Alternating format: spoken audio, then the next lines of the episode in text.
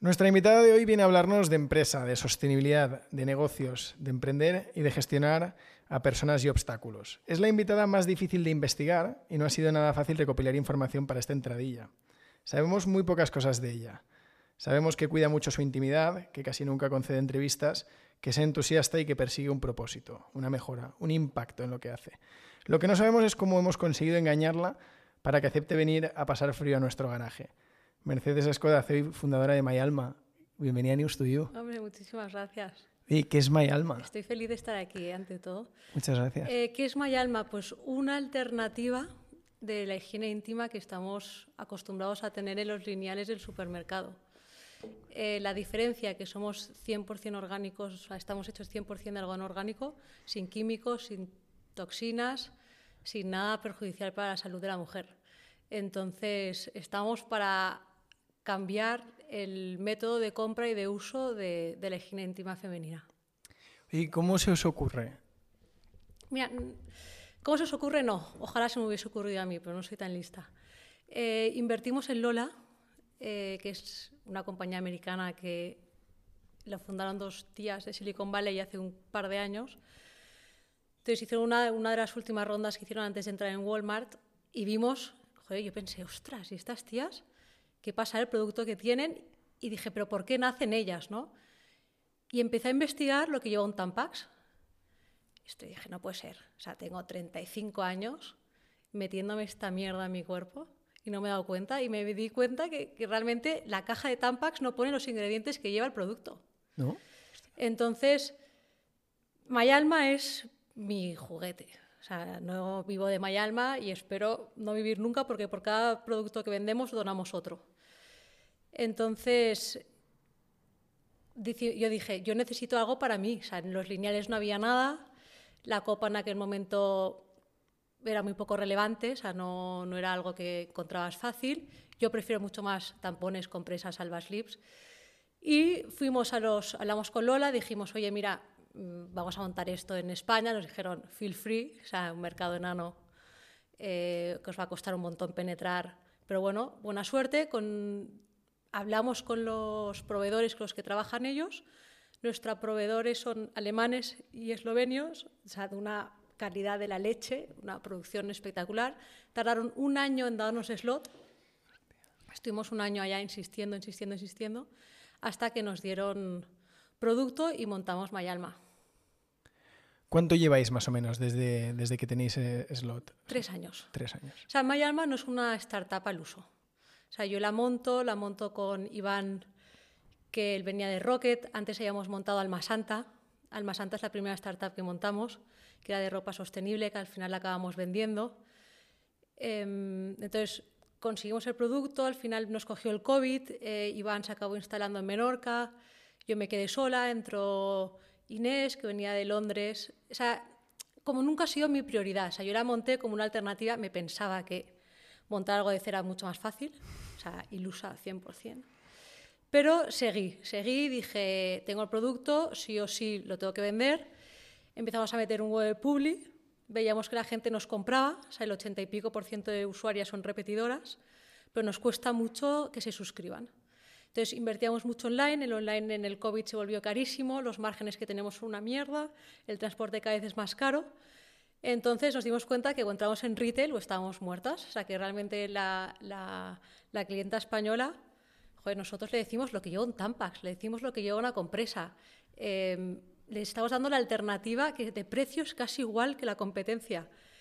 Y no nos compran.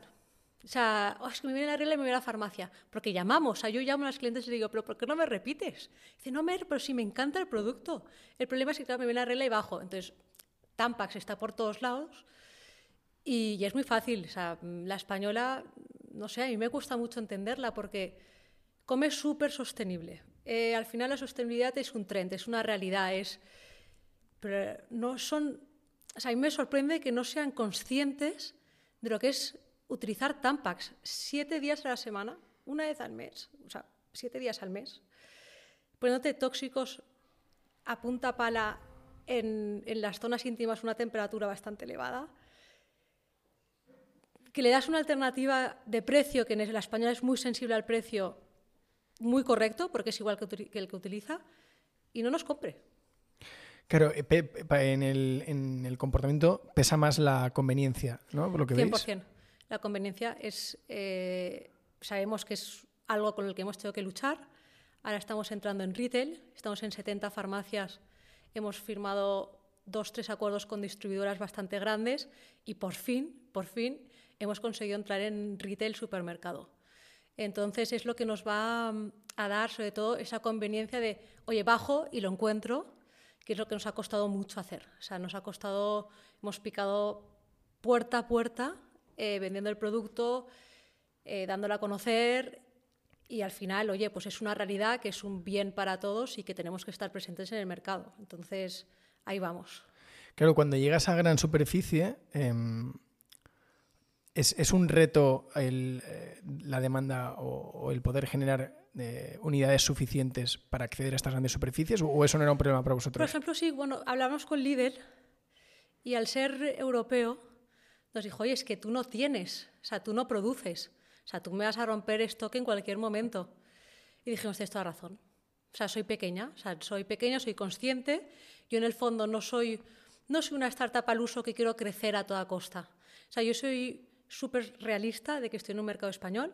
Quiero estar solo en España porque para mí MyAlma no es solo vender. O sea, para mí MyAlma es a la vez una formación a la mujer, es ayuda a gente que no tiene ni idea del uso de los productos de higiene íntima, o sea, es formar a niñas, formar a mujeres, intentarlas ayudar en lo que podemos, ofreciendo tanto producto como charlas de formación. O sea, esto no es una máquina de hacer pasta. O sea, es mujer para mujer y es algo que tenemos muy claro. Entonces, la escalabilidad no es nuestra prioridad, pero sí que estar en retail hemos de estar. O sea, es una realidad de que si no, no vendemos. O sea, nosotros tenemos... pues 350 suscriptoras desde que empezamos, clientas pues demuestran unas 1000 y pico, pero sí que es verdad que el estar debajo de tu casa nos va a ayudar mucho y nos ha costado, pero yo creo que ya vamos a empezar a estar donde nos necesitan. O sea, suscriptora, ¿qué categoría es? ¿Qué significa suscriptora en MyAlma? Tiene producto cada mes en su casa. Vale, o sea, sí que es un servicio recurrente que, sí, que lo fidelizáis por alguna manera. Bueno, pues está muy bien, ¿no? De unos 1000 clientes que 300... sean suscriptores, al final es una conversión muy alta. Tenemos márgenes tan pequeños que o logramos escalabilidad o esto no tiene tracción. ¿Y cómo captabais antes de ir a la gran superficie? Decías, la farmacia al lado.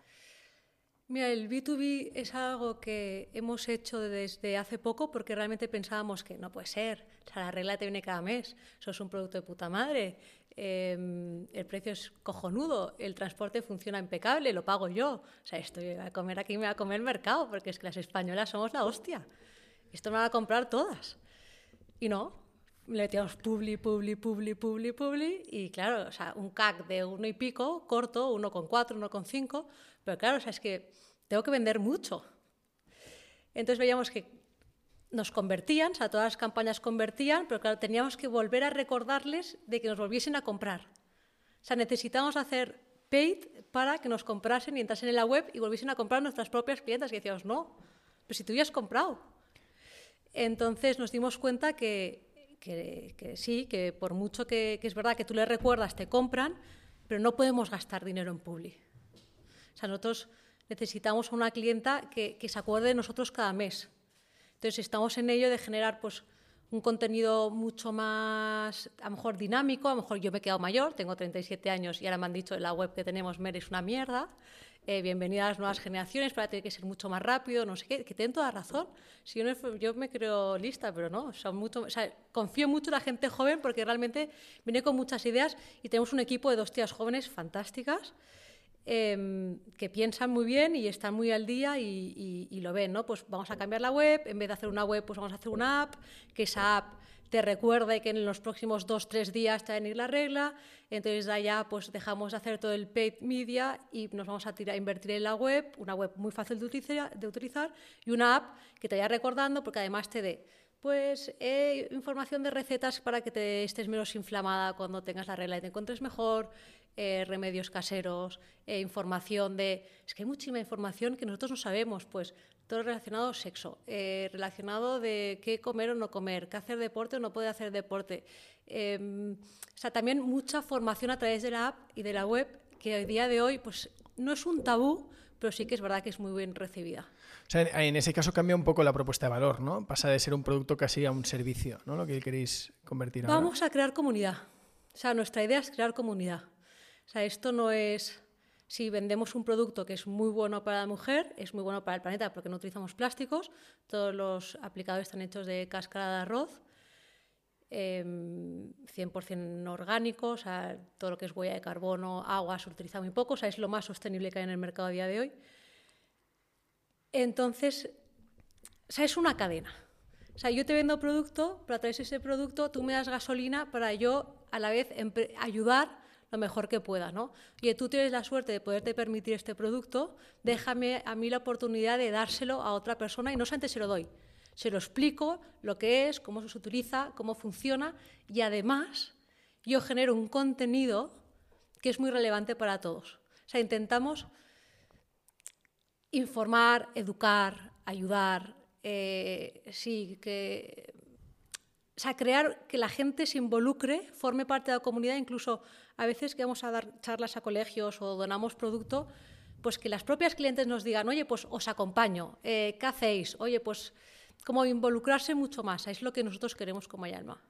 Mira, me está recordando, hace poco estuvo en el podcast Marc Uloma, el fundador de Eura Foods, y tenéis en común un poco esa función social con el que no todas las empresas comparten, o por lo menos no a este nivel.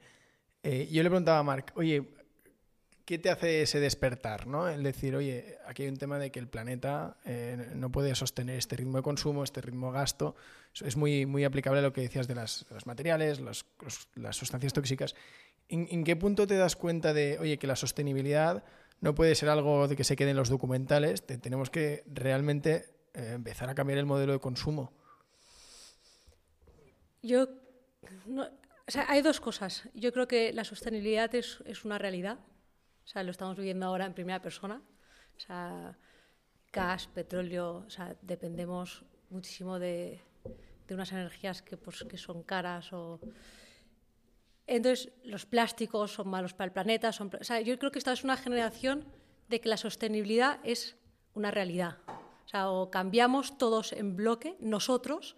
O sea, yo, pues, puedes ver cumbre de no sé qué y todos jets, me va a tomar por culo, ¿sabes? La que tengo que hacer el cambio soy yo en mi casa. En mi casa no hay plástico, en mi casa bebemos agua del grifo, en mi casa yo apago las luces, a mis hijos les he puesto la factura de la luz en la nevera. Mirad lo que pago de luces de calefacción, chavales.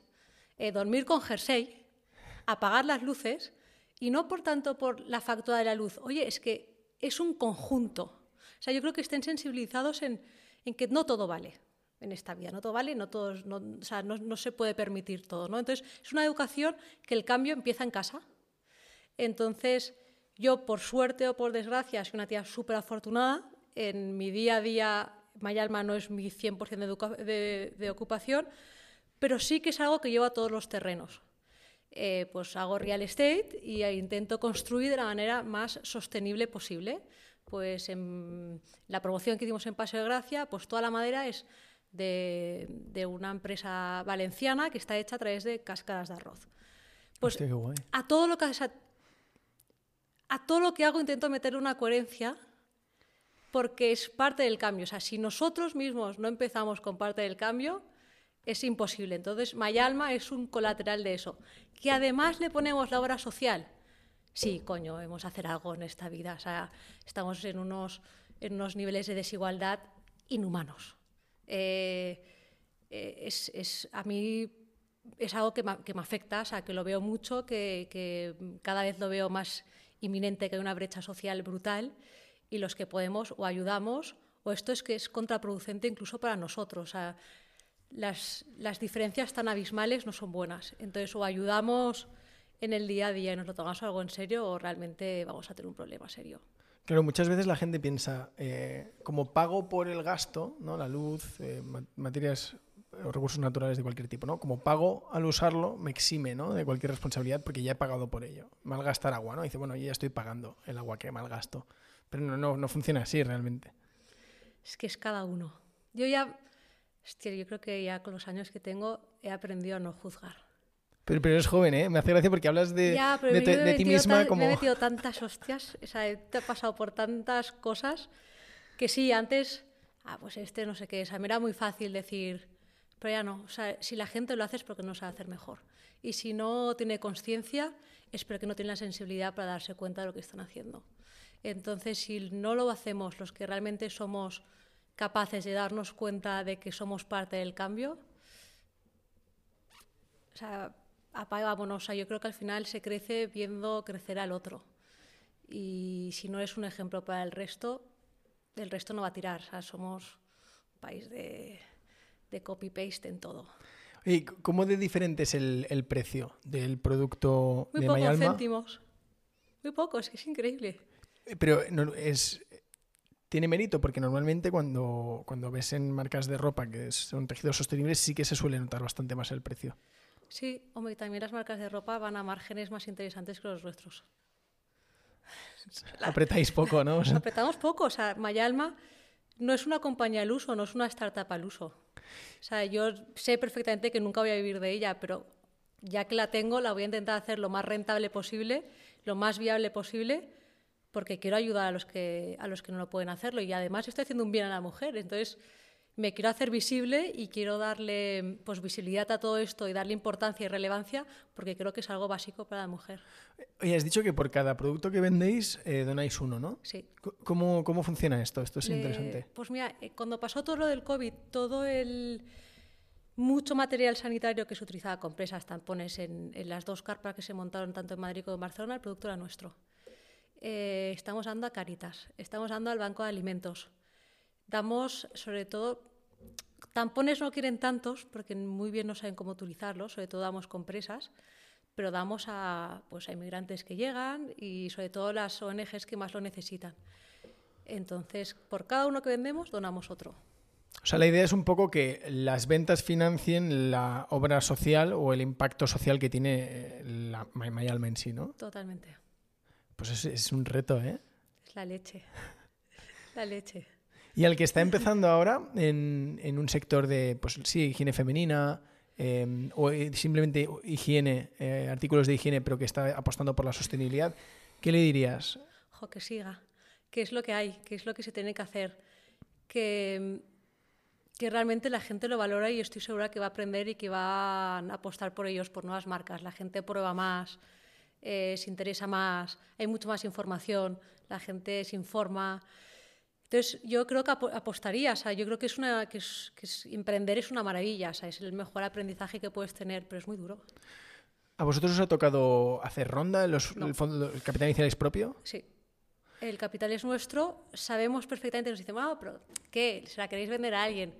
Digo, no. Además, no, porque ¿quién está en el board de Procter & Gamble y compañías? Hombres. Cuando tú les hablas de tampones, te giran la cara. O sea, es una categoría... cero sexy, porque son mujeres, 50% de la población. Unas edades sí que es verdad que la regla cada vez empieza antes, pero bueno, también se va antes. Entonces, no estamos en un sector súper wow, ¿sabes? Estamos inventando la Coca-Cola, no. O sea, es un mercado bastante pequeñito, en un sector que si nos tiene que comprar alguien es una multinacional, que son hombres, es decir... No creo que seamos comprados y la verdad no es nuestra intención, ¿eh? Pero emprender, se lo recomiendo a todo el mundo y ojalá emprendiese más gente en este país. Como decías antes, no es tu primera startup y la primera sí que se vendió. ¿Cómo es esta experiencia de...? Alma Santa no la acabamos de... O sea, no vendimos Alma Santa al uso. Nosotros empezamos un e-commerce de ropa sostenible que en aquel momento...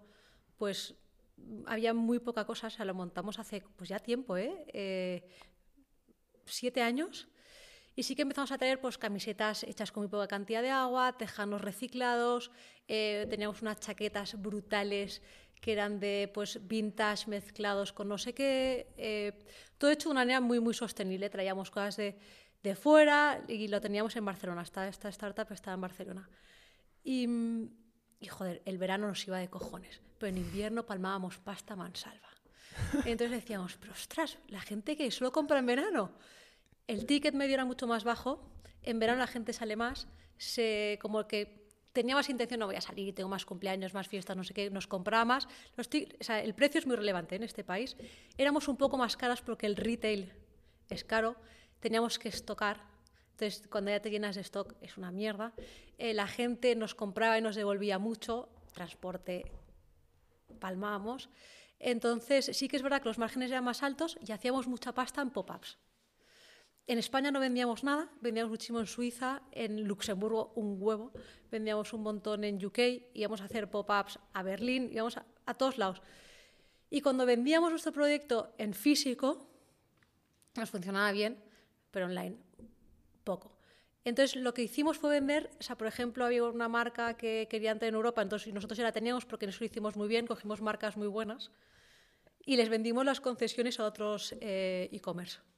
Entonces, hay una tía que se llama Amanda Hearst, que tiene una compañía, un e-commerce que se llama Rêve en Vert, que está basada en UK, que a ella le vendimos bastantes cosas. ¿Esto os lo encontráis, ese proceso de venta parcial de vuestras operaciones? ¿Os lo encontráis o lo ibais buscando? No, nosotros un momento dijo, o sea, éramos Claudia y yo, una íntima mía que es un 10, la montamos las dos, Claudia se está intentando quedar embarazada y el estrés de no poder pagar nóminas, o sea, no se quedaba, decía, Mer, es que no puedo más, le decía a Claudia, sal de MyAlma, ahí de Alma Santa, sal, o sea, el estrés te está comiendo, no todo el mundo está hecho para emprender. O sea, a mí le puedo decir a la agencia de comunicación que teníamos en Alemania, en aquel entonces Alma Santa éramos 8 o 10 en el equipo y vendíamos sobre todo internacional. O sea, era una estructura mucho más pesada que la de MyAlma. Entonces teníamos una agencia de comunicación en Alemania que la tipa me decía, es que voy a venir a España y te voy a cortar la cabeza. Y decía, no, te juro que la semana que viene te pago, déjame vender, me veo un pop-up y te pago las dos siguientes. O sea, te inventas lo que puedes. Entonces yo al final... aguante tengo, y estómago también, y me deja dormir por las noches y estas cosas, porque sé que en el fondo le voy a pagar. Pero Claudia sufría. Entonces le dije, Claudia, tía, vuelve a Deloitte, es una tía brillante que además lleva toda la parte de sostenibilidad de Deloitte, vuelve a Deloitte, y el mes de entrar en Deloitte se quedó embarazada.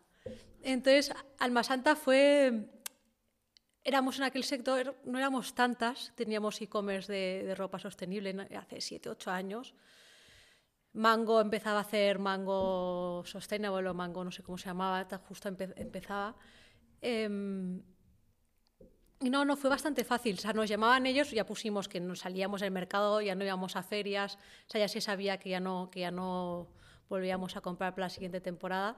Y nos llamaron ellos. O sea, las 5 o 6 marcas buenas potentes que teníamos las conseguimos colocar y el resto se lo donamos a una ONG de barcos de refugiados que llegaban al sur de España, que lo llevaba una amiga mía catalana. ¿Qué números llegasteis a hacer? Algo así que te acuerdes de Alma Santa. Bueno, en Alma Santa hacíamos pasta, ¿eh? Nada que ver con esto. Hacíamos dígitos grandes, porque los baskets eran muy grandes. O sea, las cestas eran de 300, 400, 500. En pop-ups hacíamos... Es que en UK hacíamos unas cantidades de, pues hacíamos a lo mejor un día 50, 40.000, nada que ver. Pero los márgenes era otro, o sea, el retail es otra historia. Pero ¿y ahí os volvíais locos a canales de captación? O sea, ¿el PI era muy alto o era muy orgánico? Era muy orgánico. Hostia, claro, es que... Las newsletters nos convertían de cojones. O sea, cada newsletter teníamos una clientela súper asidua, teníamos un producto muy diferente a lo que había. Entonces, en España, cuando montábamos un pop-up, la gente sí que venía, pero el precio era muy relevante, sí que éramos caras. Entonces, yo aprendí que no tenía que hacer nada caro en este país. Y por eso pensaba que MyAlma me iba a ir mucho mejor. O sea, realmente, ahora nos va bien. O sea, ahora MyAlma es break-even. Es rentable, nosotros qué bien. No palmamos pasta, es algo que sí que lo tenemos. Si no hacemos un mal mes, no gastamos en paid, en AdWords, o sea, no lo cortamos. O sea, intentamos no palmar pasta. O sea, esto es algo que tengo muy, muy interiorizado después de haber hecho MyAlma, Alma Santa. ¿Qué mes más o menos llegasteis a break-even? Desde el principio. Estructura cero. Somos 2 en la oficina. Utilizamos, que es súper bonito, gente en situación precaria para hacer los pedidos. O sea, en la época del COVID pues teníamos... gente de la calle que se había reinsertado, mujeres que volvían a reinsertarse en la sociedad y venían a hacer los pedidos ellas. Entonces hablamos con ellas, intentamos ayudarlas, las involucramos en todo el proceso para darle también formación y decirles que hay maneras de salir hacia adelante. Ahora, con todos los pedidos de Condis, pues lo hemos hecho con una ONG fantástica que nos ayuda. Enhorabuena por Condis. Así estamos felices. Estamos felices.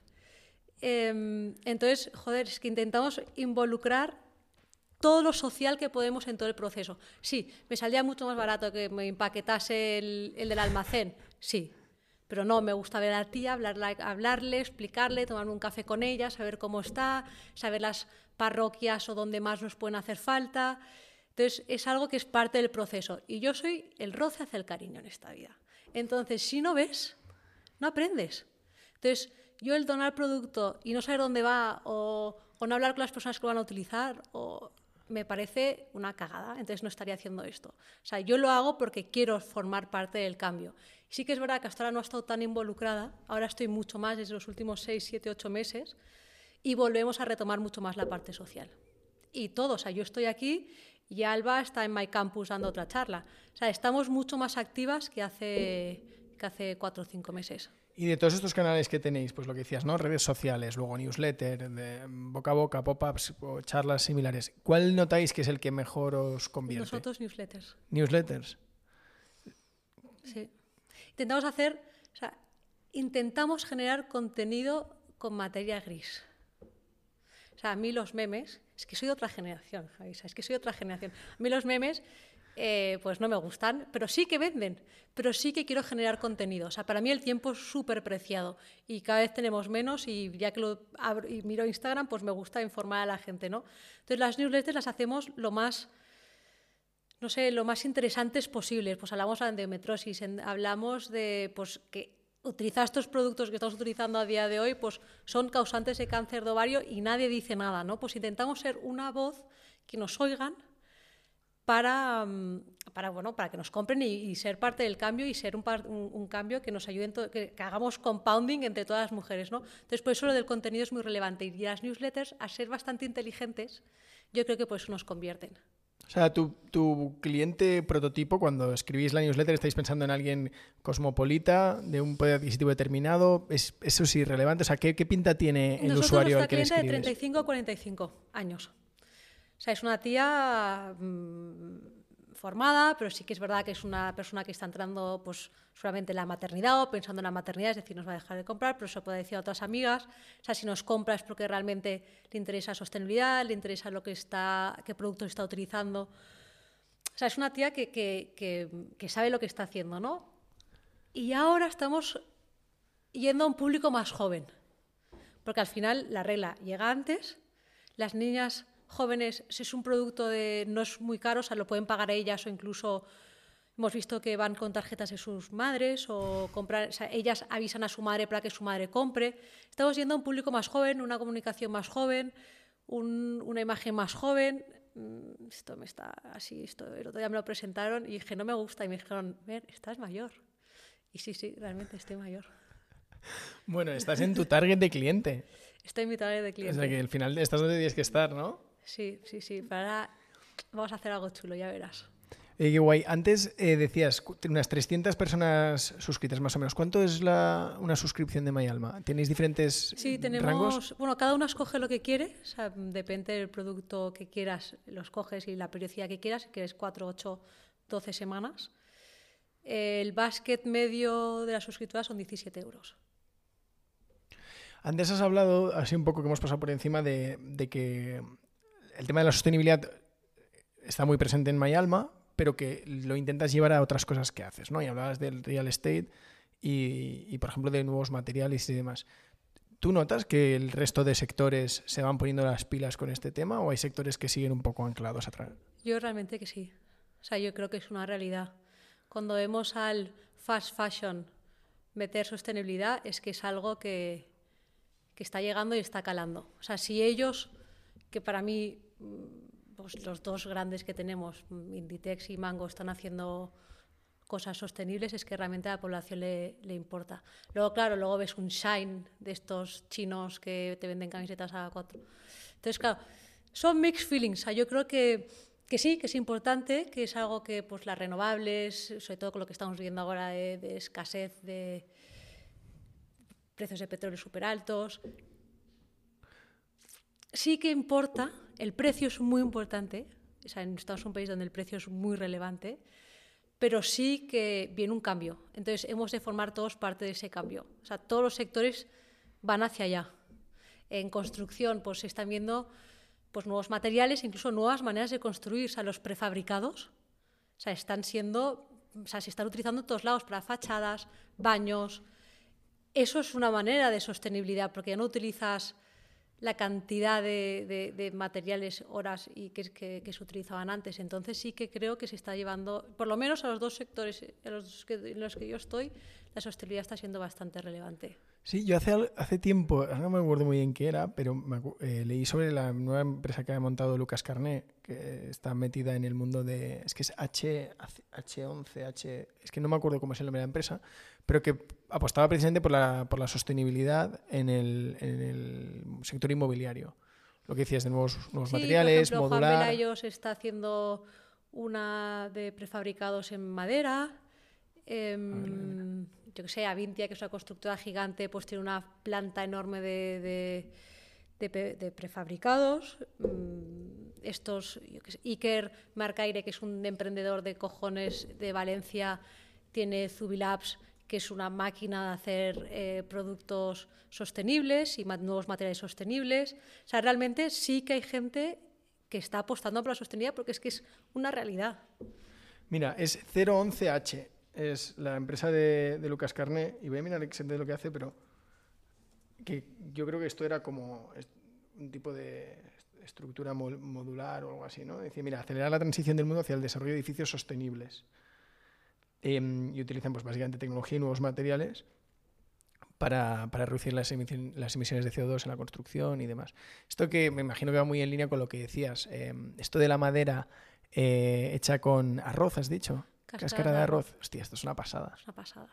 Pero ¿y cómo es la operativa luego? ¿A ti cómo...? Nada, te llegan los listones y los colocas. Pero digo, ¿a nivel precio repercute mucho? No, no te creas, ahora están consiguiendo... O sea, yo creo que hasta ahora la sostenibilidad era mucho más cara, pero la sostenibilidad te está entrando en precio.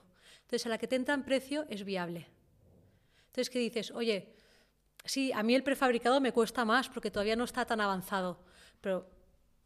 Uno, es sostenible. Dos, la posventa es mucho mejor porque todo es igual. Entonces, es muy fácil encontrar el problema. Entonces, al final, te compensa.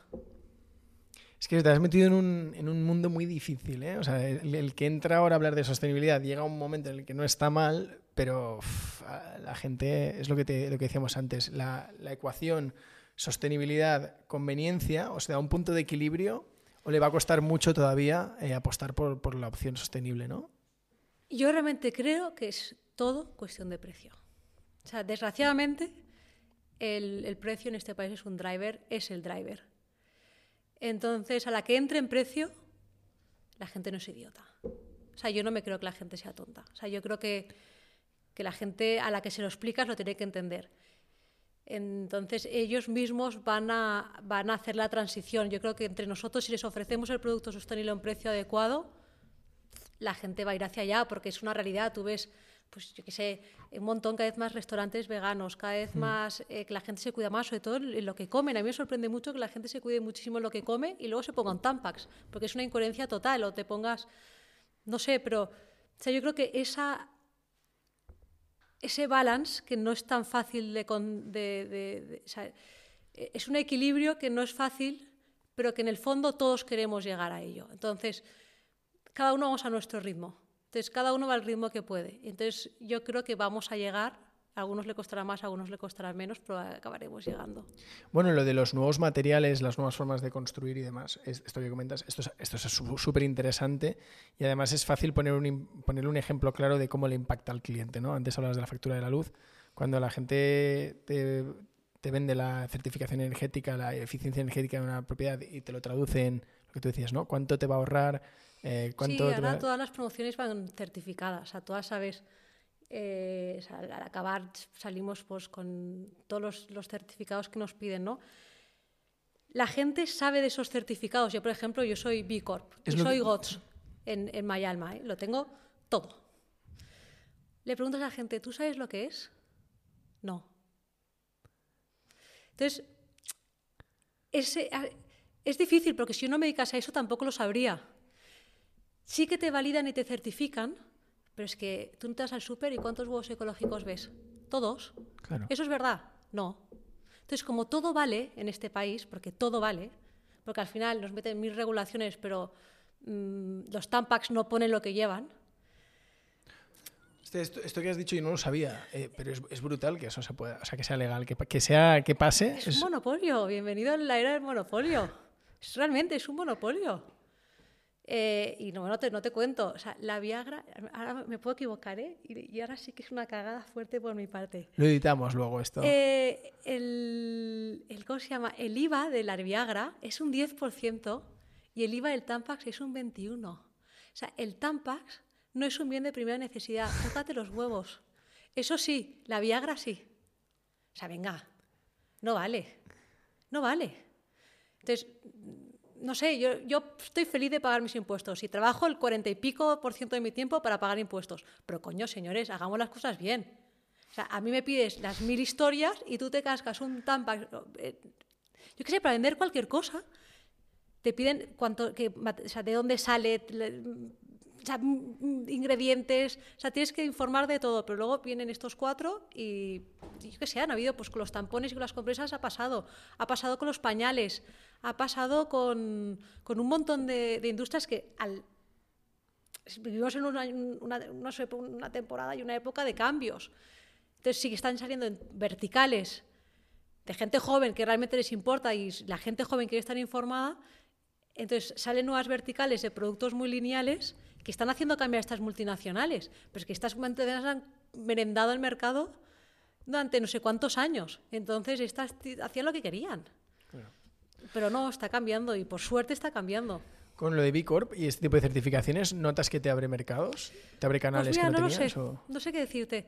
B Corp hacen mucho, o sea, ellos se ponen mucho las pilas, están atrayendo un montón de compañías, están haciendo un montón de acciones en social media, ahora han hecho una competición de TikTok, o sea, son muy activos. Entonces yo creo que te crean comunidad, ellos lo que están creando es comunidad y están sobre todo informando a la gente de lo que significa ser B Corp. GOTS no tanto, GOTS es un certificado que joder, cuesta un huevo conseguirlo, un montón de papeleo, te miran donde sale el producto desde origen hasta donde se vende, o sea, te traccionan toda la cadena y la gente no sabe lo que es. Entonces, al final dices, ¿me compensa o puedo utilizar ese dinero para hacer otras cosas? Pues es algo que lo estamos pensando. A día de hoy, ¿qué vende más? ¿Ser sostenible o vender que lo eres? España es marketing.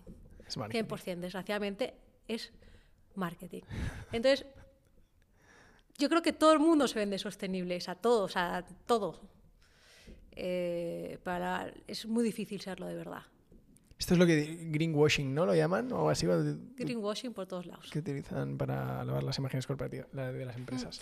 Pero yo creo que hasta ahora, o sea, el todo vale está llegando al fin. Qué bueno. Oye, al margen de MyAlma, ¿cómo es un poco un día en tu vida? Siempre que viene gente a hablar de empresa nos gusta pues, conocer la parte de gestión, la historia, un poco los números, pero luego también entrar un poco en la persona de, oye, ¿qué te ha llevado hasta aquí? ¿Cómo compaginas esto pues, con tu vida? Vas hablando antes de tus hijos. ¿Cómo lo compaginas un poco con tu vida? Yo me levanto, soy una tía bastante asocial. Eso sí que es verdad.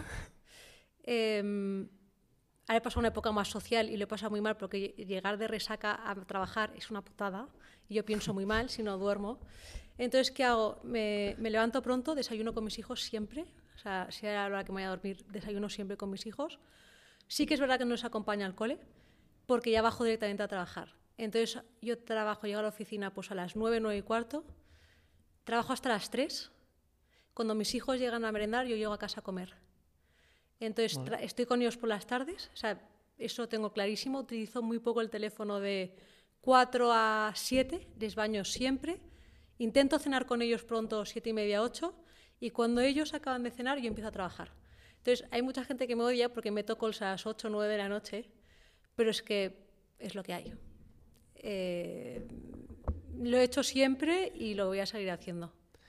Es una jornada típica, es interesante porque mucha gente te cuenta que se pega la paliza como seguido, ¿no? Y ya luego para. Pero en tu caso es como jornada partida de doble, de pluriempleado. Porque por las mañanas estoy en Twin Peaks y más en la parte del día a día de la parte inmobiliaria. Sí que es verdad que compaginamos un poco, o sea, yo tengo la oficina dividida en dos, una es Twin Peaks y la otra es MyAlma y los fondos en los que estamos invertidos, ¿no? Entonces, por la mañana es Twin Peaks y fondos, la parte financiera, y por las tardes suele ser MyAlma. Pero siempre que pasa algo en MyAlma, estoy allá, porque estamos todos en la misma planta.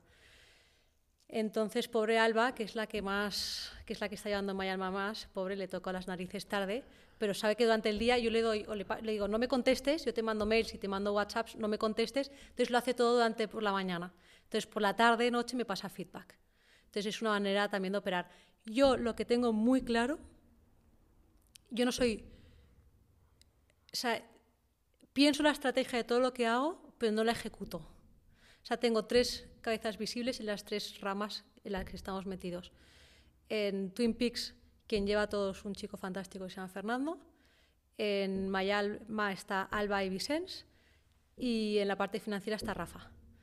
Entonces, ellos son muy autónomos. Sí que es verdad que compartimos, porque en el fondo... El hablar y el compartir es lo que te hace crecer, ¿no? Pero en el día a día, o sea, yo estoy, porque cada día estoy en la oficina, pero no soy imprescindible. ¿Cómo fichas? Joder, esto es lo más difícil del mundo. Lo más difícil del mundo. Uno, soy mujer en un mundo de real estate, es decir, mucho hombre no soporta que le mande una mujer. Es una putada, es una realidad. Entonces, en Twin Peaks... ha pasado bastante gente. Bueno, realmente hemos tenido rotación, pero larga, porque a todo el mundo le tienes que dar una oportunidad, a todo el mundo le tienes que dejar rodar, a todo el mundo le tienes que dejar pues, que haga su camino. Pero sí que han pasado 3 o 4 personas.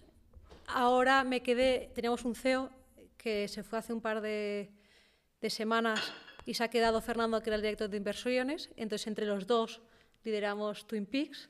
Y no voy a coger a nadie más, es un tío joven fantástico, súper válido, que yo creo que es muy importante. O sea, yo pensaba que es algo que he ido aprendiendo con el tiempo, ¿no? Pues yo pensaba, no, alguien súper formado, con un knowledge, que verás, la experiencia tal. Y Juan Pepa, que es un puto genio, me dijo una vez, Mer, no cojas nunca a nadie viciado. Yo pensé, ¿este tío que me está contando? Bueno, en realidad todo el mundo está viciado, es un sector más turbio que la leche. Y le decía, debo ir por allá. Y no iba por allá. La gente con el cambio, con la edad, se acomoda, tiene vicios, trabaja de una manera. Nosotros, en el fondo, pues somos más jóvenes, hemos vivido pues, otra trayectoria, todo lo vamos mucho más inmediato, mucho menos burocrático. Yo me agendo mis reuniones, no tengo una secretaria que llama a nadie, me llamo yo, hago mis teams. O sea, al final, yo me lo guiso, yo me lo como, ¿no? O yo me lo como, yo me lo guiso. Y me ha costado mucho dar pies a las nuevas generaciones. A Fernando es más joven que yo. Alba de MyAlma también es mucho más joven que yo y Rafa es casi como yo. Entonces, me he dado cuenta que hay que dejar pie y que hay que confiar mucho más en la gente joven. También es un poco atípico porque en una empresa normal que un cargo de dirección tenga 37 años sería joven, ¿no? Sí, pues mira, que lo empiecen a hacer, pero que miren cuando montaron Facebook, Amazon y compañía, ni que aprendan. Pues en tu caso, me gusta que dices, no, hablas de ser... que el más mayor sea yo, prácticamente, ¿no? Es un poco el discurso, o que la edad la marco yo, y es genial, porque aunque fuera toda la partida de edad, seríais jóvenes. Lo he intentado, he tenido gente mayor siempre, y no me ha funcionado, porque al final el ritmo, el día a día, la manera de pensar, la manera de comunicarte, la manera de interactuar de la gente joven, joder, tienes una energía que no tiene un tío mayor. Las ganas de comerte el mundo... No sé cuándo las acabas de perder, pero joven, o sea, hacemos unas jornadas laborales que yo veo a Fernando salir de la oficina a las 10 de la noche, veo a Alba trabajar hasta no sé qué. O sea, luego somos súper flexibles, coger vacaciones cuando queráis.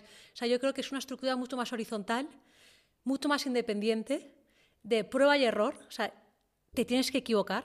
O sea, yo soy de las personas que me he tenido que equivocar. O sea, en la parte financiera he trabajado con todos los bancos de este país.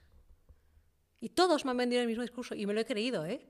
Me lo he creído, sí, Goldman Sachs es la hostia. ¿Por qué la gente tiene pasta en Goldman Sachs? Porque son la hostia. Porque el marketing es la leche, como lo de Tampax. ¿Te lo crees? Yo me lo creo, porque es que al final es que son impactos que te van dando impactos, y al final caes. Pues te tienes que equivocar. Te tienes que dar cuenta que están llenos de fees, que sus productos, sus fondos son un índice y que te cobran un 3%. Venga, si cuela, cuela. Entonces, esto todo en la vida, pero tienes que sufrir. Entonces, yo a todos los que tengo en la compañía, todos son autónomos. Y si la cagan, que aprendan de ello, pero que la caguen. Yo estoy 100% dispuesta a equivocarme, porque yo me he equivocado un montón de veces. O sea, yo en real estate me he equivocado un montón de veces. O sea, no he sido... No, he tenido que cambiar la estrategia, pero empezamos Twin Peaks hace 7 años. Sí que es verdad que era la división de una empresa que dividimos en dos y nos quedamos una parte.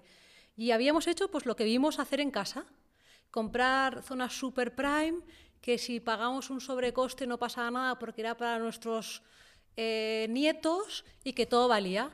¿Qué coño todo vale? ¿No? Yo no puedo tener un activo en Serrano que me dé un 2%. Sí, es un valor súper seguro. Pero yo tengo la edad que tengo, me gusta trabajar y voy a hacer que mi dinero funcione, trabaje y multiplique. Toda la venta, y nos estamos dedicando a promover y vender a fondos, o sea, nada que ver. Pero he tenido que pasar por el otro lado para llegar a donde estoy. Y yo creo que esto es necesario para todo el mundo. O sea, por eso creo que es tan bonito emprender, porque empiezas desde cero, o sea, desde nada. Vives, yo qué sé, o sea, desde todo, desde que era una sociedad, que te vas al registro, te vas todo, o sea, yo qué sé, vender en Amazon. Que seguro que me vas a preguntar cuál es mi app preferida. ¿Amazon? Amazon me flipa. O sea, pues sabe lo que quiero. O sea, es acojonante. Cojo Tish y lo tengo en casa mañana. ¿Cómo cuesta vender en Amazon? ¿Cómo cuesta que te contesten los tipos de Amazon? O sea, ¿cómo vale que te publiciten? O sea, joder, es brutal. Y no lo sabes hasta que no estás en el meollo. ¿Cuánto vale hacer publicidad online? Un pastón.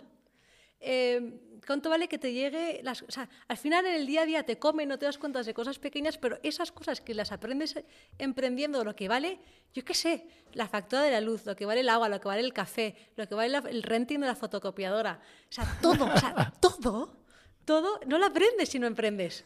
Pero coño, yo también he hecho consultoría antes de estar aquí. Venga, fotocopias a mansalva, cafés a mansalva, botellas de agua a mansalva. Todo vale, las luces, me da igual si te las dejo encendidas o apagas porque luego vendrá alguien que... No. O sea, emprender es mirar hasta el último duro que te gastas. Además, joder, es que es fantástico. A mí lo de emprender es que me encanta. O sea, es algo que si pudiese y tuviese más ideas emprendería cada día. Pero es que no se me ocurre nada más ni nada mejor. Ni tiempo, ¿no? No, ya no tengo más tiempo. Ahora que dices esto, nosotros a veces hacemos broma y tal con lo de, o sea, lo de ir de pobre haces pues, para muchas bromas, ¿no? Pero tenemos un grupo, en el grupo en el que estamos todos, y cuando alguien se deja el radiador se pone en el grupo en plan de tú, chavales, esto no puede pasar. Que cualquier día que nos dejemos una noche el radiador, hay que cerrar la empresa, como esto se sigue repitiendo. Ahora sí, yo a mis hijos he dicho, dormís con jersey. Mamá, me estás vacilando. Digo, hombre, chaval, mi hijo mayor, tengo 4. Joaquín, que es el mayor, me dice, mamá, es que a mí me encanta dormir en pantalón corto. Sí, chaval, en verano. Ahora no. No, mami, pues es que me encanta. No, pantalón largo y calcetines, porque tu cuarto va sin calefacción. Porque al final yo creo que les tienes que hacer conscientes. O sea, yo soy... ¿Quién soy? Por el ejemplo que he vivido en mi casa. O sea, mi madre, claro, sí. Cuando la veía que cada día se iba a trabajar, veía el hábito de vivir, o sea, el ámbito de gasto, el ámbito de educar a sus hijos, de explicarles todo. Yo a mis hijos, el otro día me dice una señora, dice, pero es que les tratas como personas mayores. Y digo, es que mis hijos son personas mayores pero pequeñitos.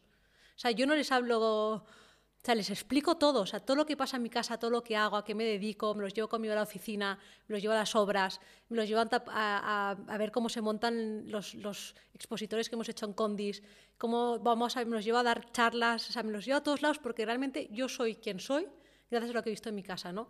Y yo creo que el gasto es clave en la vida. O sea, el ser consciente con lo que gastas es lo que te hace llegar o no llegar. Por ejemplo, ayer me decía mi hermano, me dice, Mer, yo soy más disfrutona que mi hermano Juan. mi hermano me decía, Mer, los únicos que siguen en la lista de los 100 tíos más ricos solo es una familia.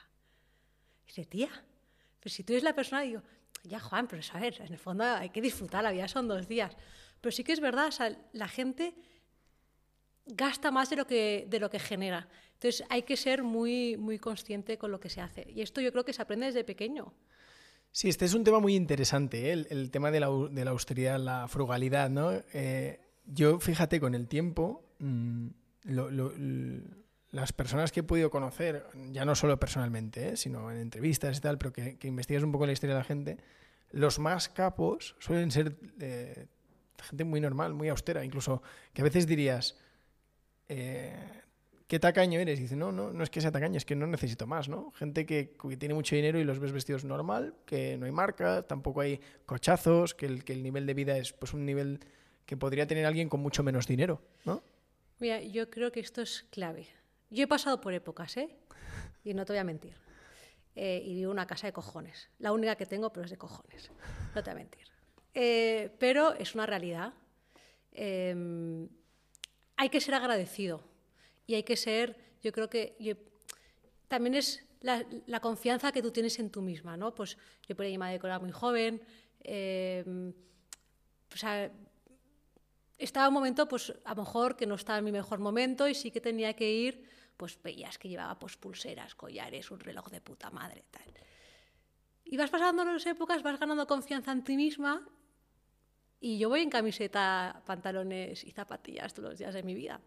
Y una vez llegamos a la Caixa, me acordaré siempre, mi hermano y yo llegamos a la oficina central de Barcelona y nos dicen, perdonen, los repartidores por la puerta de atrás. Pensé, hijos de puta, vengo a ver, o sea, no te digo a quién vengo a ver, pero al final ahora no, o sea, yo creo que el show-off ha pasado, es otra generación. O sea, no, la gente de nuestra edad no quiere tener coches, no quiere tener, o sea, al final no quiere estructura. O sea, prefiere gastarse el dinero pues en otras cosas, en disfrutar, en viajar, en irte a un concierto, en mucho más en vivencias. Entonces nos hace menos materialistas y eso es fantástico. Y al final, oye, cada uno vive como puede, como quiere, pero yo creo que eso es algo bueno que nuestra generación aporta. O sea, es como, a mí esto me gusta, lo que estoy viviendo me gusta. La generación de ahora es OPEX, ¿no? Gastamos en vivir, no nos endeudamos o no acaparamos propiedad. Hombre, uno no las podemos pagar porque desgraciadamente la vivienda está carísima. Sí que es verdad que están haciendo un montón de vivienda protegida, pero la vivienda está cara. Sí que es suerte que ahora el dinero es gratis y se están pudiendo meter en hipotecas a un costes muy bajos, pero nosotros hablamos con los bancos, oye, ¿estáis teniendo morosidad? No.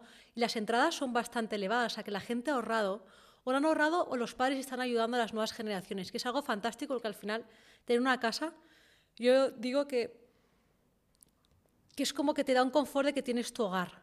Entonces yo creo que eso te da arraigo y es algo bueno, ¿no? Sí. Pero sí que ahora,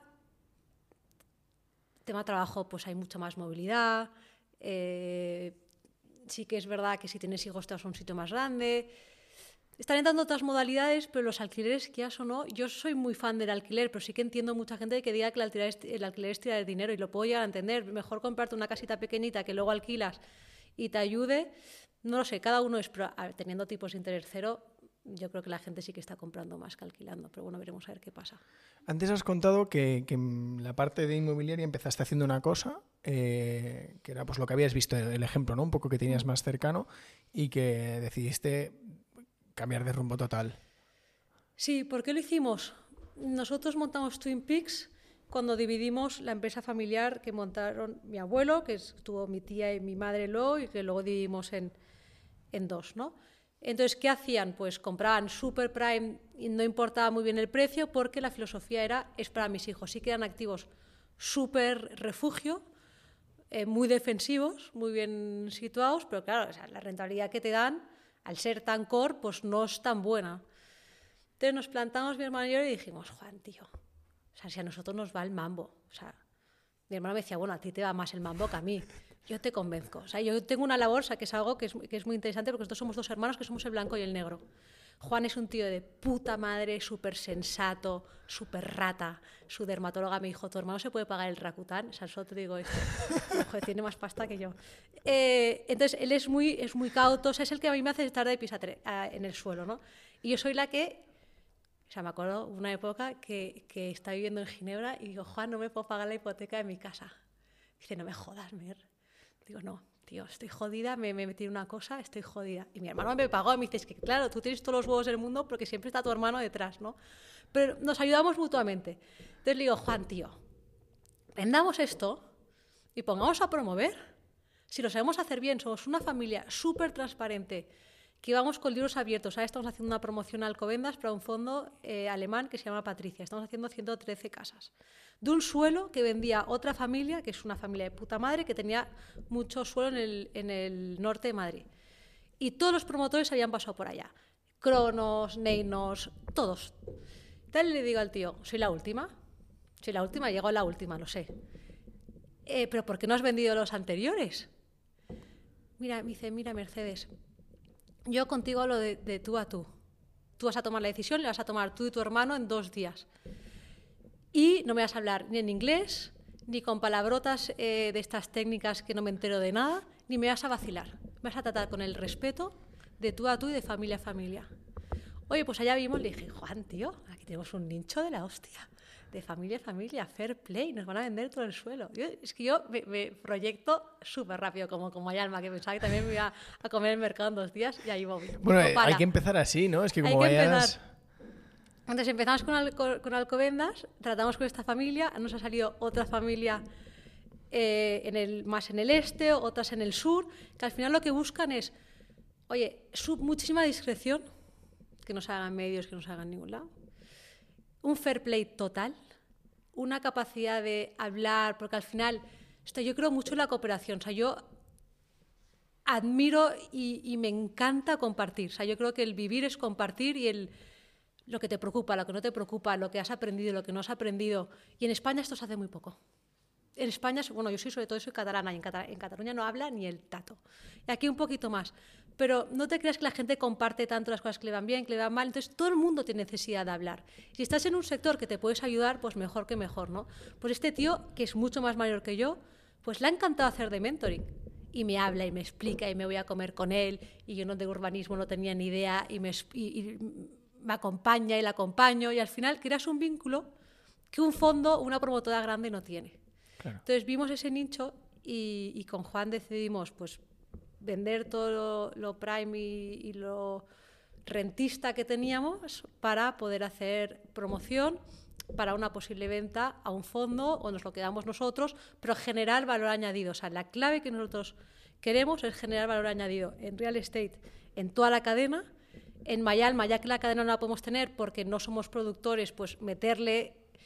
educación, sostenibilidad, empowerment a la mujer en esa creación de comunidad y así vamos. Y esta parte que haces ahora, por explicarlo a gente como yo, que no tenemos ni idea del mundo del sector inmobiliario, ¿no? Pero el objetivo es ubicaciones mucho menos prime, donde la rentabilidad te da mucho más margen. Bueno, el recorrido es diferente, pero hoy compras suelo, ya no compras producto finalista o terminado, como lo quieras llamar. O sea, no es... Nosotros empezamos pues, comprando producto para alquilar, luego pues, una rehabilitación. Entonces, cada vez que bajas hacia abajo, vas creciendo en rentabilidad, ¿no? También vas creciendo en riesgo, porque ahora, por ejemplo, con la huelga de transporte y que no hay petróleo, no hay acero, no hay cemento, no hay nada, viva la fiesta de las constructoras, ¿no? Todo tiene riesgo. Ya, y cada vez que bajas más, pues el riesgo es más elevado. Pero al final...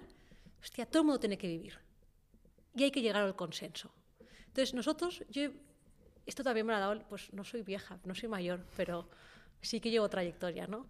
Hay que llegar al consenso y todo el mundo tiene que ganar bien la vida y no puedes solo ganar tú, tenemos que ganar todos. Entonces yo creo que hablando y entendiéndonos y un fair play, al final se llega al consenso. Entonces, pues situación extrema, o sea, estamos en condición de cláusula de causa mayor, coño, estamos en guerra. Y vamos a llegar a un consenso. Estoy segura que vamos a llegar a un consenso, porque además la gente no es tonta, ¿no? Entonces, cada vez que bajas más hacia la cadena, pues tienes más margen. O sea, por ejemplo, y tanto en retail, o sea, pues Inditex va desde el algodón hasta el final y pinta durante el trayecto en barco, ¿no? Pues cuanto más tienes de la cadena, pues más ganas. ¿La filosofía es parecida, la filosofía de MyAlma, a la de la parte inmobiliaria? Porque me imagino que en el sector inmobiliario hay mucha gasolina, la gente va a fuego. ¿Vosotros jugáis ese juego o mantenéis un poco la filosofía de decir, bueno, pues esto no tiene por qué ser un pelotazo, es largo plazo, es ir creciendo sostenido? En MyAlma es diferente, es que son dos mercados completamente diferentes. O sea, en MyAlma nosotros ya compramos algo que está hecho de manera sostenible.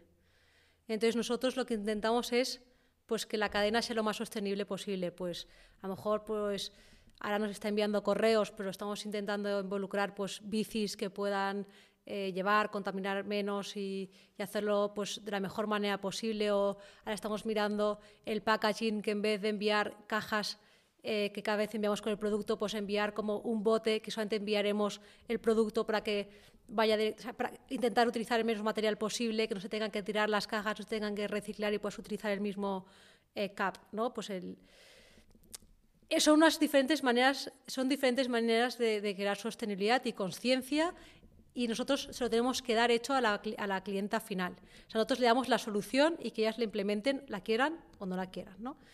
Y con el real estate, sí. ¿Cómo creamos sostenibilidad?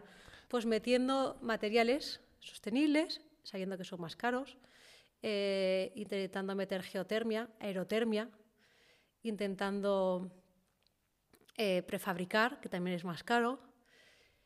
Sí que se están creando cosas, pero es una industria más pesada. Y a nivel modelo de negocio, porque decías, yo en MyAlma no aspiro ni a que me compren ni a hacer una empresa gigante. No, MyAlma es mi juguete, real estate es lo que como. Y en real estate el objetivo sí que es decir, oye, aquí vamos con todo, esto tiene que crecer. Yo en real estate voy con todo. Voy con todo. Es que es un mercado es un mercado salvaje. Es un mercado muy competitivo. Es verdad que estamos viviendo un momento de liquidez increíble. Hay muchísima pasta en el mercado, hay muchísimos fondos que están diciendo, o sea, que te están comprando a unas yields increíbles. Es un mercado que se ha visto que en el fondo es seguro, porque la gente tiene que vivir. Entonces, ¿qué pasa? ¿Te crees o no este nuevo modelo de build to rent? Yo me lo creo, porque vienen tipos de inflación altos, al final la gente cree movilidad, te cambias, tienes hijos, no crees tanto una casa porque al final sabes que la vas a cambiar. Entonces, yo creo que ese cambio de mentalidad sí, prefieres obra nueva que obra antigua. Pero claro, estamos comprando suelo a precios caros. O sea, en el centro de Madrid el suelo está muy caro. Entonces, tú compras unos suelos, vas metiendo los topomaps de construcción y tal, entonces te quedan unos márgenes que dices, hostia, yo voy a vender a este precio. Uf, ¿sabes? Al final, ¿cuánto me puedo permitir? Que el precio del piso sea un 40-50% del sueldo medio de este país. Entonces, claro, tampoco puedo subir mucho más los pisos porque los sueldos no suben. O sea, por mucho que el banco te regale el dinero, tienes que pagar una hipoteca.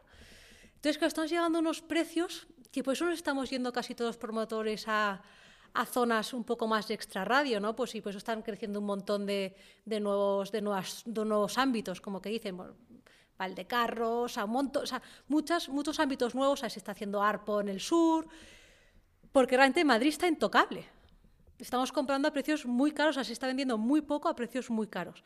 Pero sí que es verdad que luego vienen los fondos y te lo compran todo, entonces hay una distorsión allá que creo que se tiene que ir con mucho cuidado. Yo no creo que estemos en burbuja, no creo, pero sí que hay que tener cuidado a los precios que se entran. ¿Vosotros vais mucho a pulmón o en este caso sí que os apalancáis mucho? No, yo quiero dormir tranquila. Yo la deuda me da mucho respeto. Entonces los suelos los compro siempre a pulmón. Bueno, casi todo el mundo, el suelo se tiene que comprar a pulmón porque nadie te los financia, pero de apalancamiento, préstamo promotor, no cojo nunca más de la mitad más del 50%. Es un caramelito, ¿no?, el que os ponen. porque dices que barato sale, seguro que lo vendo. Sí, pero sí, empezó... o sea, negociar contra el banco nunca es una buena idea y siempre sale ganando él. Entonces no hay que jugársela. Y yo creo que el dormir tranquilo es muy importante. Y no hay que ir... Yo el último duro no lo quiero ganar. O sea, prefiero hacer las cosas bien, y es algo que nosotros tenemos súper concienciado. O sea, nosotros somos una familia, somos un family office, somos gente que damos la cara, o sea, que estamos cada día en la oficina, hablamos nosotros con la constructora, hablamos nosotros con la persona que compramos el suelo, incluso comercialización. Joder, yo he vendido pisos en Paseo de Gracia, estoy en toda la cadena, yo hago las cosas bien, o sea, yo no meto mierda en mis promociones, o sea, mis promociones no se caen, mis promociones funcionan, mis promociones tienen un buen clima, o sea... Entonces, sí que es verdad que no tengo los márgenes ni los retornos que puede tener un fondo, tampoco tengo el volumen de un fondo, pero yo quiero que mis hijos tengan un legado, tanto de hacer las cosas bien a nivel de producto, como de financiación, como de reputación, como de todo. Entonces, intento ser coherente en toda la cadena y a nivel de deuda me lo pienso muy bien antes de cogerla. Oye, estábamos hablando un rato de que decías ahora de Build to Rent. ¿Todo lo que hacéis es enfocado a propietario particular o hacéis mucho para oficina? No, ahora solo hacemos residencial y vendemos a fondos. Y por ir terminando, Mer, que te hemos tenido aquí mucho rato y las agendas son ocupadas, y más a esta hora, que estas horas son de mirar poco el móvil y es tiempo sagrado. A mí, para terminar, antes de preguntarte por el cuestionario, me interesa mucho en tu día a día, ¿cómo sigues aprendiendo? ¿O cómo estudias? ¿O cómo intentas mantenerte...? Mira, yo en mi casa no me dejaban ver la tele. Y es algo que al principio no entendía y ahora pues valoro un montón, ¿no? Yo me leo un libro al mes. Y si puedo, más. O sea, en la parte... O sea, nosotros... Yo he aprendido mucho de que el resto, y me tengo que rodear de gente mucho más lista que yo para seguir aprendiendo, ¿no? Entonces, sobre todo, aprendo mucho de la rama que tenemos financiera. Nosotros, a nivel financiero, pues invertimos en 15 fondos de 15 tíos que están en todo el mundo, que sacan cartas trimestrales, anuales. Entonces, esto es, para mí, es sagrado. Hablar con ellos es lo que me da más touchdown to reality, de knowledge, de todo, o sea, de todo lo que invierto y todo lo que estoy súper presente, y quiero hablar con ellos porque son tíos que saben un cojón y yo quiero aprender. O sea, ayer cené con Dennis, que es un asiático que está basado en Boston, que ha llevado muchísimos años en el endowment de Yale, y me decía: Mer, es que me encanta que me llames.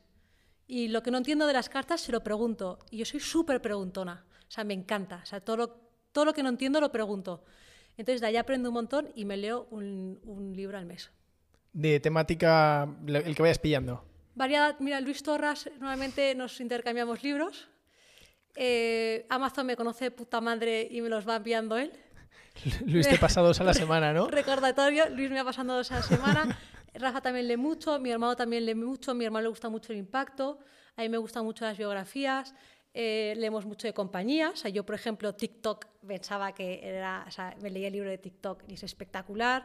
Luego he aprendido... yo hago terapia con una psicóloga buenísima. Y me dio un libro buenísimo que se llama En Auschwitz no hay Prozac, que te ayuda a ver, pues, joder, ¿sabes? Aprender cosas que a lo mejor no das importancia y que son muy válidas. Mercedes de la Rosa, que es mi profe de yoga, me pasa libros de meditación y tal, que antes era muy reacia y ahora me los leo. O sea, intento intercalar. Antes solo leía de business y economía. Ahora no. Leo mucho, leo de todo, porque creo que antes era muy reacia. O sea, era súper reacia a los autoayuda. Yo decía: venga, si yo soy de puta madre, si yo estoy súper bien. Y no, o sea, yo creo que leer de todo, o sea, lo puedes coger, no coger, juzgar o no juzgar. Antes no meditaba, ahora medito cada día. El yoga me pensaba que era de frikis, y me encanta hacer yoga y es lo que mejor me va en mi día a día. O sea, al final, hostia, me leí un libro en la cuarentena que era entrevistas a, creo que eran 60, 70 líderes mundiales. Pues estaba Zuckerberg, estaba Bezos, estaban todos... El 80%, porque me lo apunté, 80-85% de estos tíos meditaban. Pensé, estos tíos meditan por algo. Y lo empecé a probar, pero lo tuve que ver, o sea, me lo tuve que leer las 85 para ver que realmente creerme que lo que decían que meditar era bueno. Pues fan de la meditación. A mí lo que me pasa es que no consigo crear el hábito. de por meditar. Las mañanas. Solo se puede hacer, bueno, yo solo lo puedo hacer por las mañanas. Y lo que es fantástico, que a veces a mí me funciona muy bien, es la walking meditation. Entonces tú vas caminando, porque soy un poco hiperactiva, entonces el estar, me generaba ansiedad el estar meditando sentada. Entonces empecé meditando caminando. Ah, vale. Entonces eso me ayudó luego a meditar sentada. Entonces, bueno, empezaba, no te creas que medito horas enteras, ¿eh? Medito, estoy pasando del 14 al 15 minutos, pero está siendo un trance. Entonces esto es un aprendizaje. Es un aprendizaje y, ostras, yo he pasado, vengo de 2 años bastante duros y yo no era capaz, no era consciente de hasta dónde la cabeza te puede llevar. O sea, el poder de la mente es increíble. Entonces, creo que es muy importante saberla parar. Y es un training como todo en la vida. O sea, si no eres capaz de parar tu cabeza te puede llevar por donde quiere. Y eso sí que es peligroso de narices. ¿Tú tienes algún a lo mejor, o si tienes o has tenido algún mentor, alguien a quien digas, hostia, tengo que tomar una decisión muy importante y esto es casi cara o crudo, aquí no sé por dónde tirar? O alguien a quien te gusta, con quien te gusta comentar decisiones importantes, no necesariamente solo a nivel trabajo, pero ¿tienes esa figura? A nivel de... O sea, yo tengo a mi hermano que nos llevamos muy bien y que compartimos mucho, pero no tengo... O sea, perdí mi madre cuando era muy joven, mi padre es bastante independiente, entonces mis amigas han sido mi familia, que en las que me ha apoyado. Tengo muy buenas amigas desde que tengo 3 años, que son como mis hermanas. Y a nivel de mi día a día, o sea, yo necesito compartir. O sea, yo yo bajo hablando por teléfono con una amiga mía cada mañana. No, o sea, me gusta mucho compartir, hablar, escuchar, yo contar. O sea, yo creo que la vida es esto. O sea, yo creo que por eso no estoy tan mal de la cabeza como podría estar, porque lo saco todo. Entonces, a nivel de persona, personalidad, mis hijos, al final la educación, todas las madres tienen tips, o sea, de todo se aprende. Hablo mucho con amigas, tengo muy buenas amigas. Eso lo comparto con ellas y creo que es algo que es bueno para todos. Y a nivel profesional, Rafa, el que lleva conmigo los fondos, que es un genio, o sea, es un tío que es un genio, con una vida también súper dura, porque yo realmente creo que somos los que somos por las desgracias que vivimos y el sufrir te hace una persona pues bastante especial, y él es un tío que ha sufrido un huevo. Y la parte profesional mucho lo comparto con él, o sea, él me hace un balance muy bueno entre profesional y personal, y profesional... tengo un abogado que es albacia de mis hijos, que es José María Durán, que es un cabrón, pero es listo a morir, nos entendemos de narices y compartimos mucho. Pero sí que es verdad que ahora en real estate sí que necesito un balance, porque me estoy metiendo en fregados, que soy muy consciente y yo me creo bastante inteligente y que hago las cosas bien, pero sí que necesito un double check. Tengo a Julio Díaz Freijóo, que fue uno de los que montó Ponte Gadea con Amancio. Hostias. Entonces es un tío que me balancea muy bien, súper inteligente. Me dice, mira, Mer, sí, el Excel lo aguanta todo, pero vayamos mes a mes, no año a año. Y es un tío súper inteligente, que se conoce esto, ¡buah!, brillante, trabajador, espectacular. O sea, es un muy buen balance. Entonces en real estate tengo a él. José María es como, no mi mentor, porque no puedo considerar que haya tenido mentores. O sea, yo sí que es verdad que creo que he ido aprendiendo a base de bofetadas. Y a nivel financiero, Rafa. Pero siempre intento rodearme de gente más lista que yo. O sea, yo creo que esto es la clave del éxito a todos los niveles. Y escuchar mucho, que es algo que también he aprendido con los años. Y todo lo que no entienda, preguntarlo. Que también me ha costado interiorizarlo. Bueno, esto que has comentado de Ponte Gadea tiene que ser espectacular, ¿no? Alguien que haya participado en un proyecto tan importante o tan conocido, para la gente que estáis en el real estate... Es un genio. Tiene que ser espectacular. Es un genio. Es un tío que bueno, me lo presentó un muy buen amigo, que bueno, él es banquero. Fernando me dice, Mer, eres una de las clientas con la que palmo pasta, pero bueno, te sigo dejando estar en mi banco. Y le dije, mira, Fernando, tío, o sea, yo necesito a alguien que me diga que no. O sea, yo tenía un CEO que me lamía el culo y le digo, no puedo tener a alguien así. O sea, necesito un tío, o sea, yo tengo mucho carácter, pero me gusta, o sea, no soy de enfrentamiento, pero me gusta el debate. Necesito a alguien que no es gente sepa mucho, sino que quiera enfrentarse a mí. Y dice, llama a este tío. Le llamo, le digo, Julio, tal. Me dice, no, yo antes viajaba 6 días a la semana de 7. Ahora tengo un día, solo puedo viajar un día. O sea que ese día tendré que coincidir con partido de fútbol, partido de básquet, partido de no sé qué, porque el deporte es lo que más me gusta del mundo. Entonces, es la excusa o el motivo por lo que yo salgo de La Coruña y bajo a Madrid. Entonces, él viene de vez en cuando, está de consejero con nosotros en Twin Peaks, y yo digo, ¿pero por qué vienes conmigo? O sea, ¿por qué? Porque está con 4 o 5 familias. Dice, pero, Julio, dice, mira, me gusta porque cumplís muchos checks de los que a mí me gustan. Sois una familia que podéis estar sentados en la playa sin hacer nada y no lo hacéis. O sea, alucinante la de horas que pasáis aquí y además la ambición que tenéis. O sea, es... Y además, cómo no paráis ni os asustáis y seguís evolucionando, ¿no? Pues, oye, no damos nada por sentado. O sea, las cosas se han ido haciendo así, mucha gente las hace así, pero nosotros hemos dado cuenta que no es la manera de hacerlas y buscamos la alternativa para hacerlo mejor. Eso en todo lo que hacemos. Entonces, eso me gusta mucho.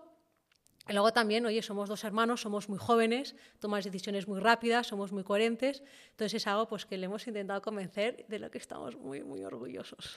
Oye, a estos cracks que has mencionado varios, si tuvieras que ponerles, siempre lo preguntamos esto, ¿eh?, la radiografía de qué tienen en común o qué les hace extraordinarios. Pues mira, no lo sé, el otro día me leí el libro de Emprendedoras que sacó, no me acuerdo cómo se llama, y una pregunta que le hacían todas las emprendedoras, les decía, oye, ¿se nace o se hace, no?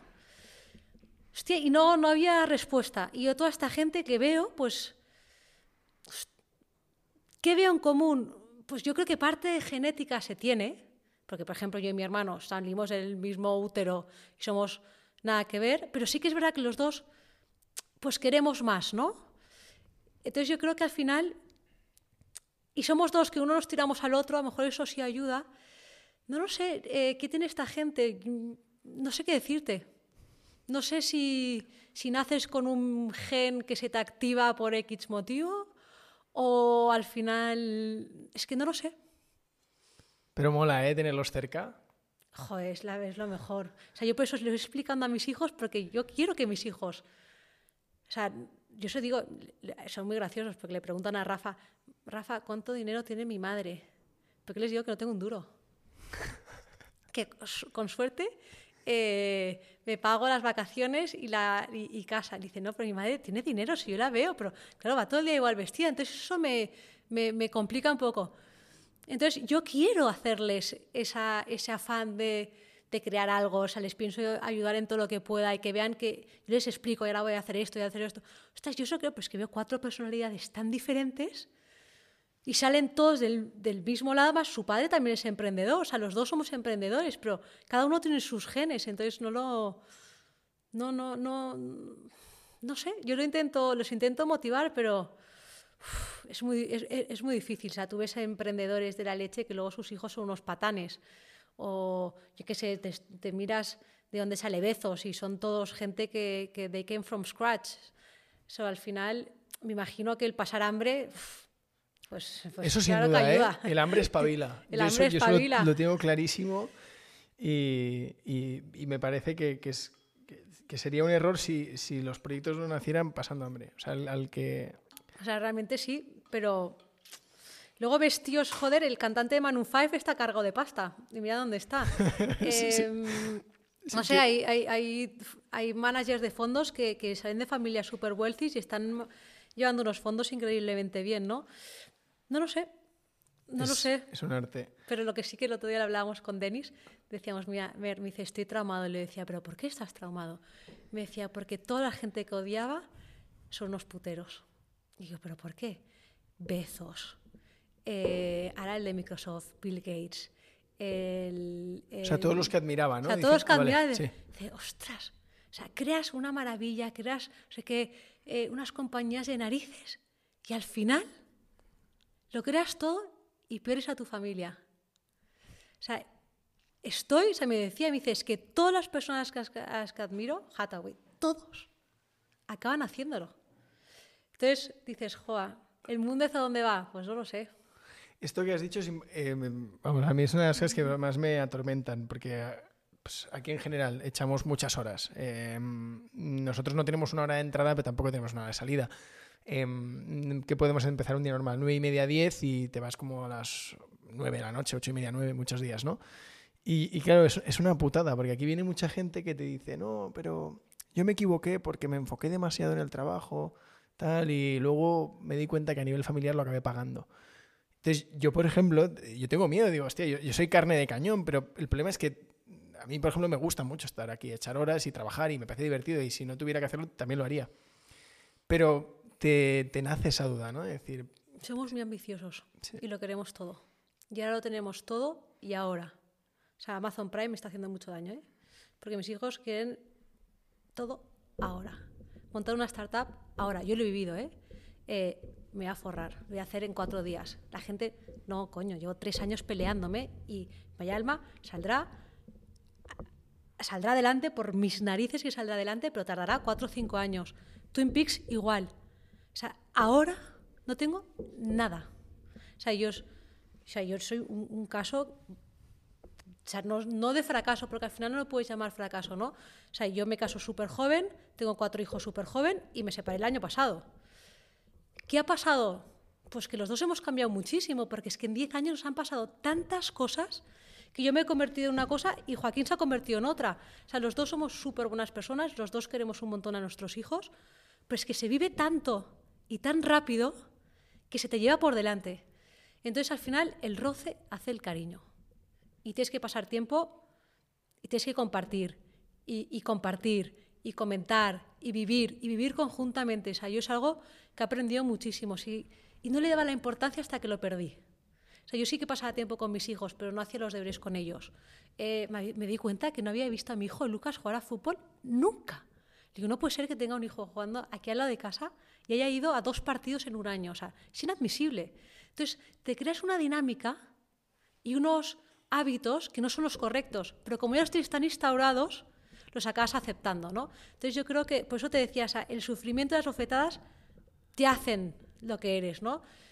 Yo creo que necesitas una bofetada para darte cuenta de lo que te estás perdiendo, porque desgraciadamente todo vale y los niños todo te lo aceptan. Y a lo mejor tú eres una mujer que desgraciadamente pues no tiene el trabajo de su vida y tiene que chupar y aguantar y te lo va a aguantar todo, pero venimos una generación de mujeres súper preparadas, con las ideas muy claras y que no va a permitir que tú te quedes en casa cuidando a los niños.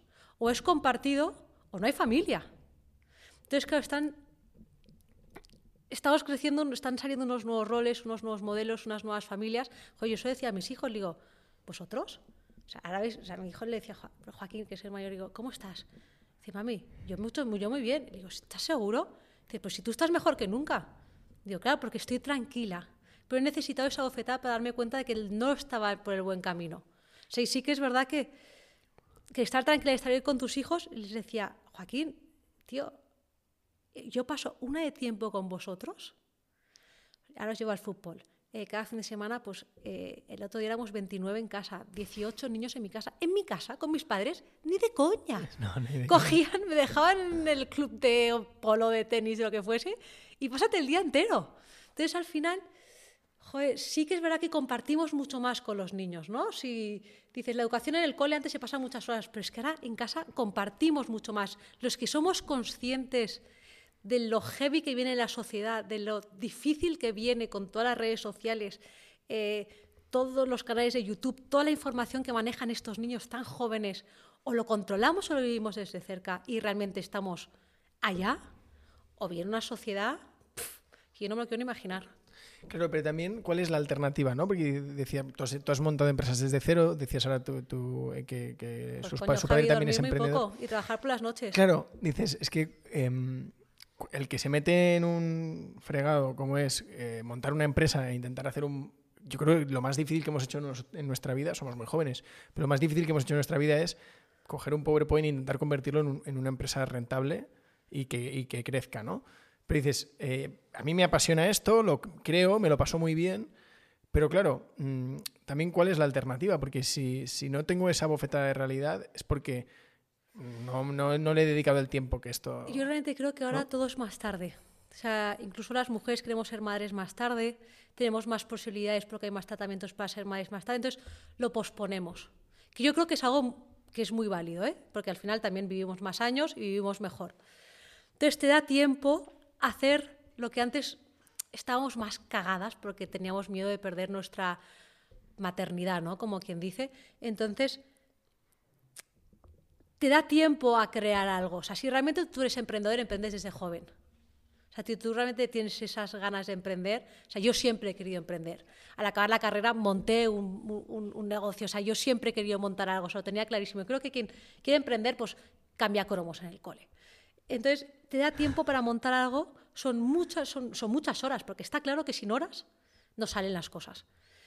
Entonces, tienes como tienes esos años y luego somos mucho más... O sea, sabemos hacer cosas a la vez. O sea, somos una generación que el teletrabajo, tenemos, o sea, muchas más facilidades para el compatibilizar. El hombre está mucho más involucrado en las cosas de casa, en la educación de los niños. O sea, es algo que se comparte mucho más, se habla mucho más. Entonces yo creo que eso hace que las familias sean más sólidas, o sea, que se creen más equipos, no que cada uno tenga un rol, sino que los roles sean compartidos. Entonces yo creo que eso lo hace más viable. Y te da tiempo a ti a utilizar tu tiempo para hacer otras cosas. Entonces, como funciona mejor la estructura de tu casa, te funciona mucho mejor el que no es tu casa. Entonces, al final, mientras que tú vives en un ecosistema tranquilo y en paz, es bueno para todo lo demás. Oye, ha sido terapéutico, ¿eh? Me ha encantado este podcast, Mer. Bueno, hemos hablado de 1000 temas, pero yo creo que habrá mucha gente en casa viéndolo y que diga... Hostia, qué verdad. O han puesto en palabras sentimientos que tenía dentro, cosas así. Yo creo que hemos dado en los problemas del siglo XXI, de mucha gente. Pues nada, feliz verbo cuando queráis. Pues mira, te hago nuestro cuestionario rápido, aunque en tu caso creo que ya vienes un poco... Te has visto las preguntas. Una ya la has respondido, que era una app que utilices mucho o una de tus apps favoritas. Amazon. Pues aprovechando de punto, lo último que has comprado en Amazon... He comprado un traje de Superwoman para mi hija que tiene función en el cole. Es que Amazon es increíble, ¿eh? Es la leche. Es que me compro todo. Desde pastillas... No, ahora no, lo compraba todo. Ahora estoy siendo más consciente e intento aplicar el local y el sostenible, porque claro, cada paquete llega en un camión y con una caja y con no sé qué. Entonces antes lo compraba todo. Ahora estoy siendo más consciente y utilizo para cosas que, joder, un disfraz pues me supone más dolor de cabeza irlo a buscar, ¿no? Pero antes compraba pastillas, bolis, lápices, todo, ahora ya no. Bueno, te sorprende el libro que sacó Bezos, creo que fue el año pasado, el de Crea y Divaga, que es su biografía. Al final es como una recuperación de las cartas a los accionistas que ha hecho desde el 97. Él hablaba de la sostenibilidad y es brutal la velocidad a la que reducen la huella de carbono, Amazon. De hecho, los objetivos que tienen de desarrollo. Hablo del libro. No me lo digas que vuelvo a no fomentar la economía local. No, aparte de la economía local, pero sí que es verdad que eso me sorprende en los últimos capítulos, desde el 2016 o algo así del libro hasta la actualidad, te hace el foco en los objetivos de huella de carbono y la cantidad de plantas e instalaciones de generación de energía renovable que abastecen el suministro. O sea, es brutal, ¿eh? O sea, pues mira, pues bueno saberlo. Yo el libro no lo recomiendo, no especialmente, pero tiene puntos que sorprenden. Y aprovecho para preguntarte un libro. ¿Libros? Joder, es que hay muchos buenos, ¿eh? Hay un libro de supervivencia que es muy bueno. Hay un libro de Atomic Habits que es muy bueno. La biografía de ¿cómo se llama? De Agassi es la hostia. A mí, ¿cómo se llama el de Tesla? Elon Musk me gusta. Me gusta cómo piensa. No comparto cómo piensa, pero me gusta. Su biografía me gusta. El libro de TikTok es la leche para entender cómo funciona. Este lo has dicho. ¿Qué libro es? O sea, la historia de TikTok. Tal cual, la historia de TikTok. China in 1 Hour también es muy buena.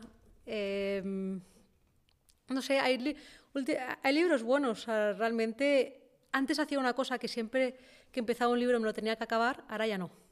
Si un libro no me gusta, no me lo acabo. Entonces, eso me da más capacidad de descubrir nuevos. Mira, justo has dicho hábitos atómicos, que Juan Humbert, el de Make It, es el CEO de Make It, estuvo hace poco en el podcast y me dijo el otro día, cógete este libro. Y yo lo tenía un poco en la cabeza, como decía, esto igual es como un poco generalidades, pero ¿me lo recomiendas? Sí. Es que él me dijo, es menos autoayuda de lo que te puedas imaginar. Sí, está muy bien. Vale la pena. Pues mira, pues lo voy a poner en la lista. Nos queda una canción y un restaurante, así que la que prefieras. Hostia, ¿canción? Mira que venía preparada, pero ¿sabes lo que pasa? Que es que yo me chupo lo que me deche Spotify. O sea, no soy cero... Tengo un problema de oído. O sea, realmente yo retengo cero por oído porque además oigo de un oído fatal. Entonces, no tengo cero ni cantante preferido ni nada. Lo que me echen me va bien. Entonces, canción no, es que ni me acuerdo. O sea, que no tengo ninguna canción preferida, ni nada que me recuerda a nada. O sea, que cero. Perfecto. Descartamos la pregunta. Y la otra que me has preguntado, el restaurante. También ceno muy poco fuera de casa, como siempre en mi casa. Y ceno poco de casa. Y cuando ceno fuera de casa, pues me gustan los chinos. Me gusta, hay uno que no sé cómo se llama, que es una barbacoa coreana, que es de puta madre, que está súper bien. O sea, ya que salgo, me gusta probar cosas nuevas. Y nada, soy bastante... ¿Tienes algo, no necesariamente de Madrid, pero algún restaurante a lo mejor que digas... el que pues... más me gusta, sin lugar a dudas, uno en Barcelona que se llama Sensapresa. Sensapresa. Que hay unos guisantes buenísimos, pequeñitos, de habaneras brutales, espardeñas... Sí, Sensapresa te diría que es el restaurante que más me gusta. Qué bueno. Oye, pues Mer, gracias por haberte venido hasta aquí a pasar frío. Bueno, feliz. No he pasado frío, tengo que decir, esta estufa funciona muy bien. Y bueno, te damos un detallito en agradecimiento a todos los que os acercáis, hacéis el cuestionario y nos contáis ahí vuestra vida. Creo que ha sido un podcast muy interesante. Pues millones de gracias. Voy a llevarme la taza para desayunar cada día. Te hago una foto con el... Luego os ponemos a todos en el neón. O sea, con el neón nos ponemos en el corcho de invitados. Bueno, pues nada, el próximo jueves otro podcast a las 7. A una col...